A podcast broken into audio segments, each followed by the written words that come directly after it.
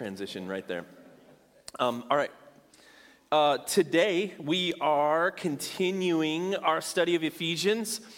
Um, there is, I told you at the beginning, there's two parts to this. There's a first half and a second half, and it's pretty clean. It's the first three chapters and the last three chapters. And so we are going to do all of Ephesians chapter 3 today. We ended chapter 2 last week, um, but we're going to do all of chapter 3, um, partly because the second part that I would normally going to put on its own next week uh, doesn't have a lot of new information. It's mostly a prayer. And so I'm going to pray that prayer over us today, um, which I think is a beautiful and powerful prayer. But then next week, there's been kind of this floating behind the scenes assumption that Paul uses that we're going to touch on today, and I'm going to fully um, teach on next week, dealing with um, what he means by um, dominions, powers, principalities, etc. So that'll be next week, um, and he'll touch on it again today.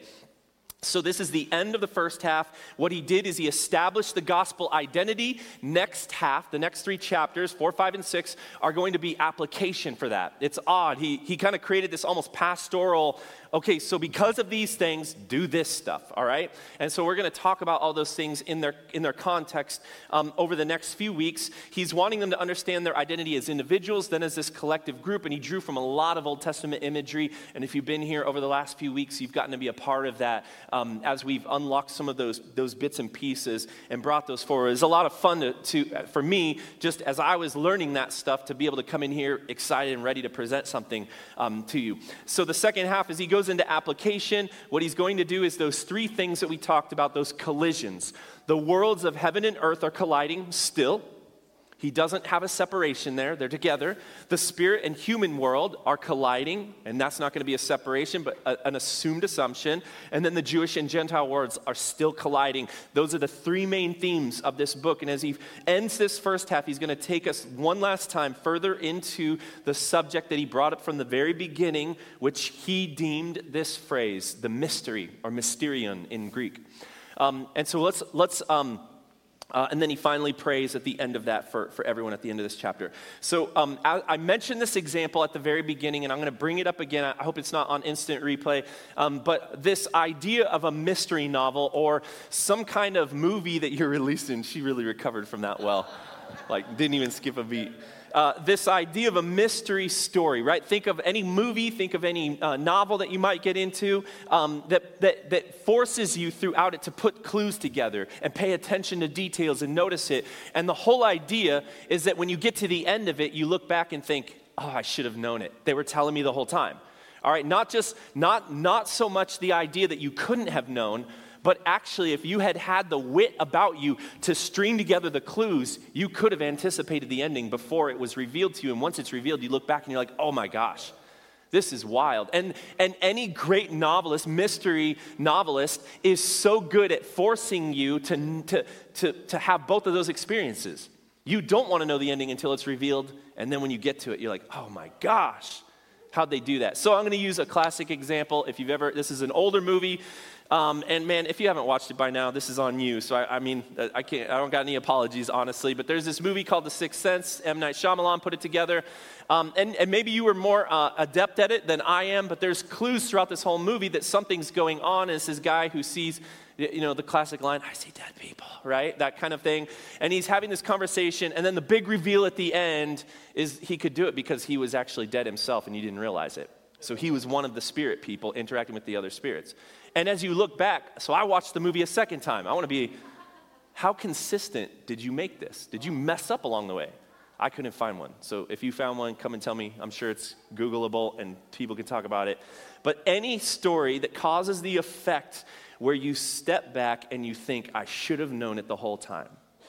Just for context, there's like seven to eight mysteries, something called, literally called the mysterion, a mystery, revealed in the scriptures in the New Testament. And this is one of the major ones, being the Gentile inclusion into the Abrahamic promise and the body of Christ. And Paul takes this a little deeper today. We talked about it last week. This is a little bit deeper. So Ephesians 3 um, says this. For this reason, what reason?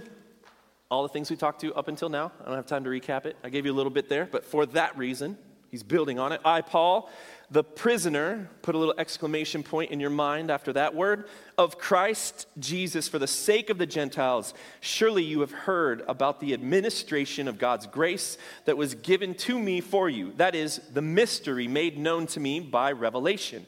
As I have already written briefly, in reading this, then, you will be able to understand my insight into the mystery of Christ which was not made known to people in other generations, as it has now been revealed by the Spirit of God's holy, uh, to, by the Spirit to God's holy apostles and prophets. This mystery is that though the, through the gospel the Gentiles are heirs together with Israel, members together of one body, and sharers together in the promise of Christ Jesus. Okay, there's this time release of God's revelation that gets dispersed in this moment. Paul gives us these insights to his part of this great mystery and this revealing of something that has been hidden for generations and generations until now. His first insight that he's giving to the Ephesians is that he's in prison. Surprise! They didn't know he was in prison. Now, I thought about it because he almost got thrown into prison while he was in Ephesus. So I don't know that they're really like, oh, big surprise, Paul, you made it to prison finally, right? He had to escape to get out of Ephesus. And so what you have is he's like, hey, just by the way, uh, uh, this is the first time he mentions it. Paul, a prisoner of Christ Jesus uh, for the sake of. But he's also surfacing that he is walking through some suffering. And he's going to close that up towards the end. The second insight is he reminds them that through this rhetorical question, he specifically was given insight and stewarding administration over this mystery. He's leveraging the insight that he specifically has a certain kind of authority that was given just to him to overcome any doubt and validate the, the thing that he's trying to get them to buy into. Now, if you are a good millennial Gen Zer, and, and maybe fading up into that, you might be thinking, Paul, you sound suspicious. So who who you have what? Like if you I have insight that they didn't have in the Old Testament. In fact, it was shown to me, not you all, but I really need you all to buy into me right now. Is there part of you, like, if you've got a critical thinking hat and just kind of, in, in, in kind of the kind of lenses that, that, that I would say generations mostly younger than me and, and above, but, but, but this is very baked in to the, uh, to the generational kind of idea right now, like, who, this is what cult people say right? So, so you should have a little bit of that. Hold on, hold on. Who, who are you? And so I felt like I needed to at least stop and address that. One of the things you could ask is how do we know Paul wasn't just going off the rails? Yeah, yeah, yeah, that's inclusion thing of the Gentiles, and you got to listen to me. Like, just, just listen to me. But he doesn't just say, listen to me, he reasons with them. In fact, all of the, the verses he's been referencing in the Old Testament were him reasoning with the Jewish people so that they understand this makes sense with where we've been. And so he's claiming this huge shift in application for sharing, uh, the Gentiles sharing in the promise of Abraham. Here's a couple reasons why I think um, Paul still has legitimate witness in the midst of this and is not just trying to bring us into a cult. One is that Paul was literally hunting down these people to kill them. So, so if there's a part of you that could be in the Jewish sect and you're looking back and you're like, dude, this guy's always been sympathizing with these Gentiles, you can't say that. He thought, he was so convinced, he was convicted that there was a problem. He got papers to legally be able to go and hunt these people down because he felt that they were problematic for Judaism. And he wanted to be able to seek them out, not just if I casually come by one, I'm going to capture them and put them in prison. I am hunting you people so that I can take your life. And something changed. So he says, as you know. So he knows they know some of this story. What he's referencing is this event that took place on the road to Damascus. It's in Acts. And when he was knocked off of his horse, he falls to the ground because he sees a vision of Jesus Christ who says, Paul, Paul, why? Why are you persecuting my people? He taught, J- Jesus taught Paul directly and gave him the specific assignment of bringing in the Gentiles during that moment. And so he had a massive shift in the focus of what he was doing. He wasn't just a Gentile sympathizer. Next, the Holy Spirit affirms this shift with another person inside of the trusted leadership of the apostles. This is again what he's referring to when he talks about apostles and prophets. So he says to Peter in Acts 10, who is incredibly, incredibly unsure of this. He resisted, but he gives Peter this vision, and he gets one vision, and it's like, I don't know how many visions you all have from God. I've had a couple. And honestly, if I uh, one one that I think that was really like for, that was Jesus. Peter gets this vision that communicates the inclusion of the Gentiles with the Jewish people. Well, okay, but do it again, Jesus. All right? He gets a second vision. He gets a third vision and in the midst of that, he gives a vision to one of the, um, what they, they call, uh, it's like one of the converts, a Gentile convert. Um, and his name is Cornelius, to where they eventually meet together because the dreams told this one to go to this guy, this person to go to this person. Then they talk and realize they had a similar vision. Think about how much corroboration had to go on, and this is what Peter says I see very clearly that God shows no favoritism. In every nation, he accepts those who fear him and do what is right. Okay, so now we have Paul, who had this trajectory and went this way, then Peter, who comes alongside him, and on top of all of these things, the Holy Spirit comes on the Gentiles with signs and wonders while Peter's making a case for including them, saying this in Acts 10, verse 44 and 48. Let me just read it to you. It said, Even as Peter was saying these things, the Holy Spirit falls upon all those listening to the message. The Jewish believers who came with Peter were amazed that the gift of the Holy Spirit had been poured out on the Gentiles. They're surprised. For they heard them speaking in other tongues and praising God. Then Peter said, asked, Can anyone object to their being baptized now that they have received the Holy Spirit just as we did? So he gave orders for them to be baptized in the name of Jesus Christ. Okay, so now we have the Holy Spirit that's also corroborating it. Now, now I just I wanted to make that case it's a little bit of an aside, but I just feel like it's worth us stopping and addressing that we don't have somebody going off the rails, but somebody who is actually acting in obedience and trying to bring people into something, and that he was actually given administration over a specific part of this, um, of this uh, revelation. Okay, so, so it, as they're struggling to put these pieces together, Paul wants to ease these things like, hey, remember, I have authority because this thing happened to me. Remember that we've got Paul or Peter uh, also crying out. Holy Spirit is also doing things in the midst of this. Tensions within this Jewish community uh, and the Gentile community inside of the church at Ephesus. And then Paul restates the mystery just in case they forgot. This mystery or open secret is that through the gospel, the Gentiles are co heirs together with Israel. I'm adding the co because I want you to hear that. That's a, that's a great way to translate this. Co members together of one body and co sharers together in the promise of Christ Jesus. That's specifically Abraham. So let's dig into this mystery just kind of a tiny bit. I said this already seven or eight or so mysteries. All right, one of them is this, and it's mentioned in the scripture something kind of beyond natural knowledge that can't be just created or figured out. Remember the clue idea? That look, look, if, if you're really paying attention, you look back, it's like, man, we all should have gotten it. But we couldn't, right? There's something about this that needed divine revelation. The Holy Spirit had to step in. Paul's words in Colossians 1:26 say, "The mystery that has been kept hidden for ages and generations, but is now disclosed to the saints." So again, hidden, hidden, hidden, finally revealed. Something previously undreamed of, one commentary said which is now disclosed to believers. It's an open secret. So this wasn't explicit back there, but there were all kinds of clues. Remember, the original promise to Abraham included this You're a blessing to, you are blessed to be a blessing to the nations.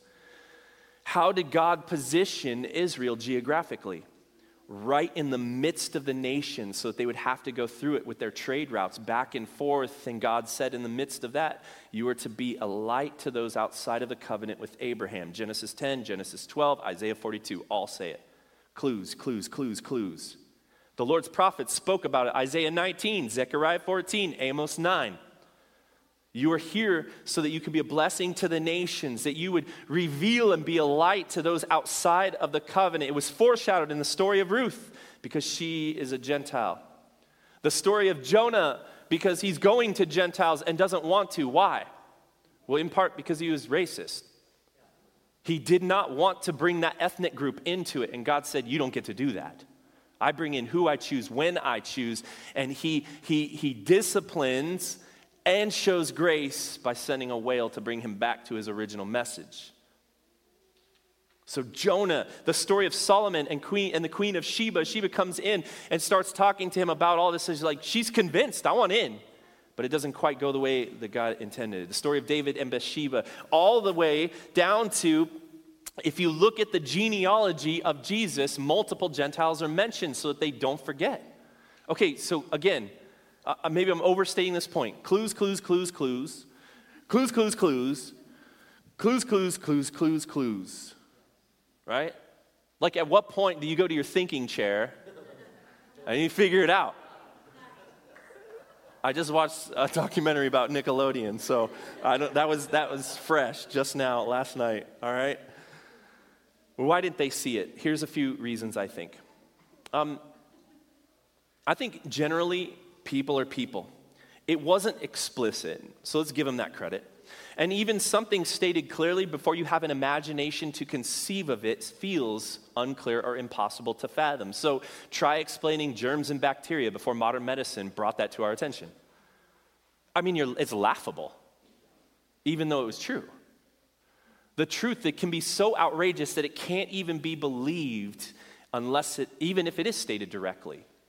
Okay, so, so I think that's generally true. Another thing we can see is it contributed to their blindness was that they were the chosen people for so long and had developed an entitlement to the. So the human way that we tend to do this is like, I'm not just the star of my story, I'm the only person. Just erase all the other characters out of this. It's me. So, so remember, the big surprise here was not that Gentiles were finally allowed to become converts. They could always become Jews. They were kind of not fully Jewish, but they, were, they could have made that move. And what Paul is doing is saying, no, no, no. They, as Gentiles, are one with, given equal footing to, based on the sacrifice of Jesus Christ, equal to the Jews. So it's this sacrifice, imagine, in my imagination, I guess, it's like the blood of Jesus, the weight of what that could accomplish was so valuable that it overflowed the cup of Israel and onto the nations around it. Okay, so there's this bit of selfishness, but remember, Israel too was legitimately being attacked constantly, held captive as slaves over and over. Their very existence uh, was being threatened on a regular basis just based on their identity because they were Jewish people. In fact, that's what the Holocaust was about. So, over time, could you not imagine how a bit of distance could be created between you and the nations? How you start to like buckle down, right? And just like, ah, let's just let's just take care of us. There's some distance there. That those people are those people. We're this people. I, you have this desire maybe to claim on to the privileges that you just feel are yours, so that you can prioritize those things. You hold on to prejudices. You hold on to grudges. You hold on to any kind of beef that you've got from them in the past with this tight fist because you're under duress all the time, and so they harden their hearts towards others intensely. And listen you would have done it. I would have done it. Every person in here would do it. That's the thing. Like, we can look back again with our revelation and say, you should have caught this and that. You shouldn't have executed. Well, like, we're all such good humans and bad at being God. And so, as much as we could look like, we probably would have done the same thing, if we're, if we're honest, right? And now God is saying a change has happened. The time has come, the fullness has come into measure. The walls are coming down. The barrier wall that we talked about last week is being removed.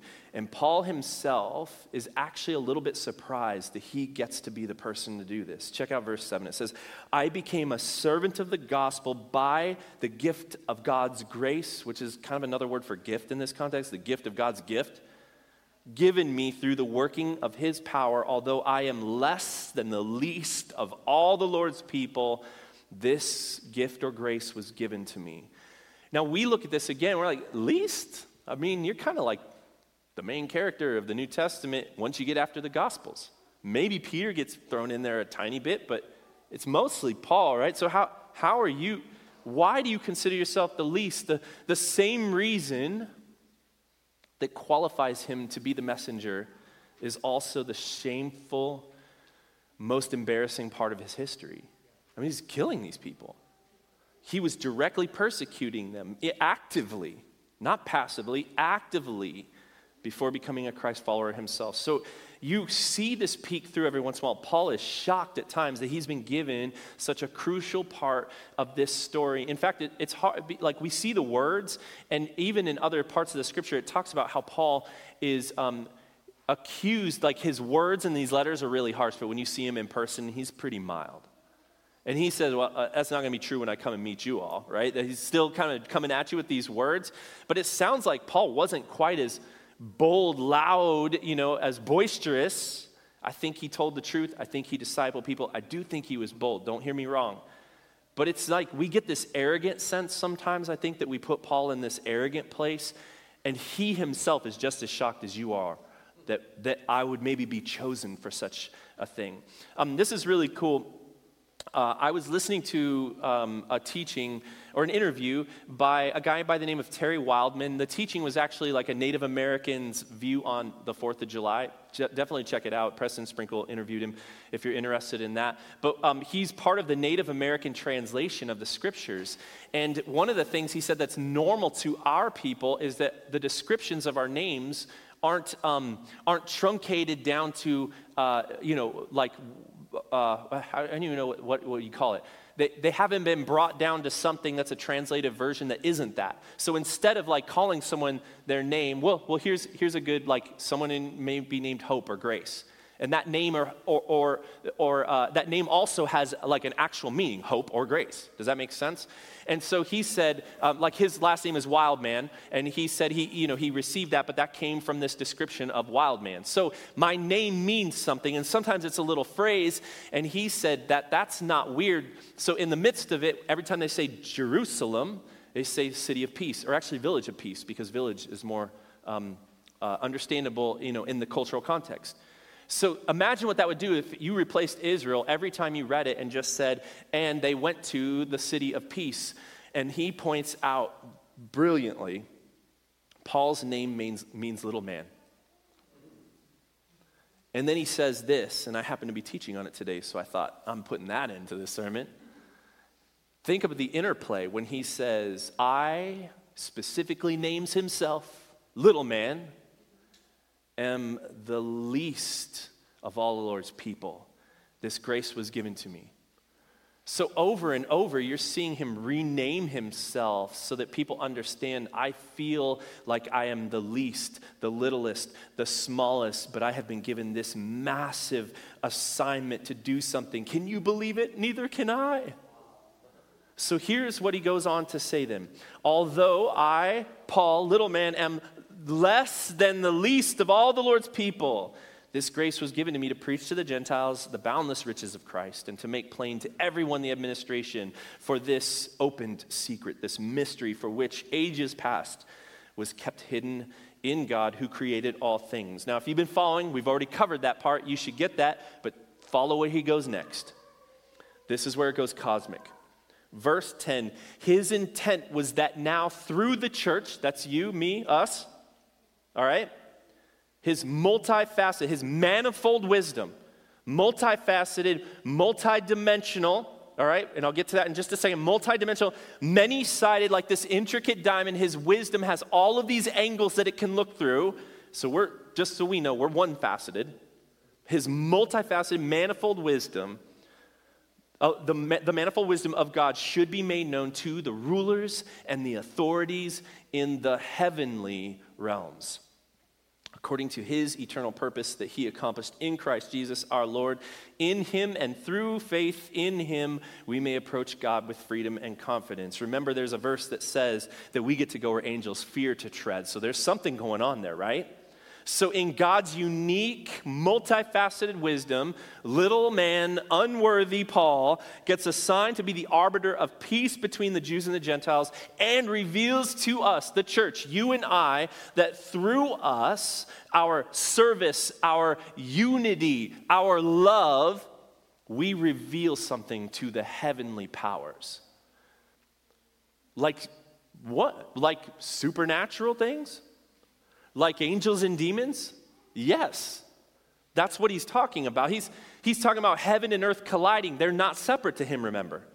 These worlds aren't, uh, are meant to be considered as overlapping, interactive worlds. And so we're going to spend next week on this subject. But what I want you to know here is that the heavenly rulers and the authorities refers to what we usually call angelic beings. Now, there's more to it than just one set of beings. There's actually a bunch of different kind, and they have different names, and we all just we call them all angels. But there's seraphim, there's uh, uh, uh, cherubs, and all these. And cherub isn't a little naked baby, right, with a with a bow and arrow or a harp. And we'll talk again about this next week. But the, the scope of the angelic beings, there's these good ones, and then there are these enemies of God that have their sights on us, which can kind of sound scary. But that's why at the end of this book, God, uh, through Paul, reveals that we have spiritual armor that we get to put on. Okay, why would they care? Uh, we don't fully know. Uh, uh, partly, we know that in general, these spiritual beings are looking at us just straight up offended by our Imago Dei. The fact that we were chosen to bear the image of God is an offense to these powers and beings. You ask, well, are they jealous because we got to know the secret before them? I think that's part of it. They, we were let in on something because maybe somehow they are invested in keeping disunity between God's promised people and the Gentile nations. They have some kind of interest in this. All of these are probably true to an extent, but this is what I want you to, to kind of see what, what Paul is pulling together. We learn that the spiritual forces, who usually have all access to God and all of the knowledge, they knew all of this stuff before we ever did, were for some reason kept ignorant of this moment that Christ's death and resurrection would be the catalyst to redeem the nations and the entire world. And we get to be the ones to reveal it to them. That's crazy. Now, now I couldn't help but note though, Paul, maybe between the lines, maybe inferring, this is just my speculation. He's inferring to the Jewish people are there because they're used to being on the inside of all the covenantal knowledge and knowing what's going on. And now he's revealing something new to even them. So it's like humbling to the angelic beings that we get to be a part and humbling to the first group of people. Again, I don't, I don't want to be, these to be used for any kind of anti Semitism. I, I talked directly about that last week. Don't, don't catch that. But he's dealing with this interaction here, and he is continuing to allow them to understand that more is being revealed. It's not just about you. Um, in, in, the, um, in the wise words the prophet Kendrick sit down, be humble. Sit down, be humble. Not just all, or sorry, not just nation, but nations. Not just human, but all beings on earth and heaven. This thing was way bigger than you ever thought it was. So, watch Paul walk us into that, and he's going to finish it up with just this last part. It's an appeal to them. Don't worry about me and my imprisonment. There's a strong, strong prayer that, prayer that rounds out the significance, and we'll pray that over ourselves here today. Verse 13 I ask you, therefore, do not be discouraged because of my sufferings for you, which are your glory. For this reason I kneel, that's a surrendering term, before the Father from whom every family in heaven and on earth derives its name. We got the same daddy. That's important. I pray that out of his glorious riches, he may strengthen you with power through his spirit in the inner being, so that Christ may dwell in your hearts through faith. And I pray that you, being rooted and established in love, may have power together with all the Lord's holy people to grasp how wide and how long and how high and deep is the love of Christ to know this love that surpasses knowledge, that you may be filled to the measure of all the fullness of God. So he brought us through it all. This is so much, it's bigger than just one group of people. It's, it's bigger than just, it's like goes cosmic. Can you even fathom that? We are sitting here trying to let Paul communicate something to us, and we don't even know what germs and bacteria are. Does that make sense? We don't even get what he's referring to multi dimensions, right?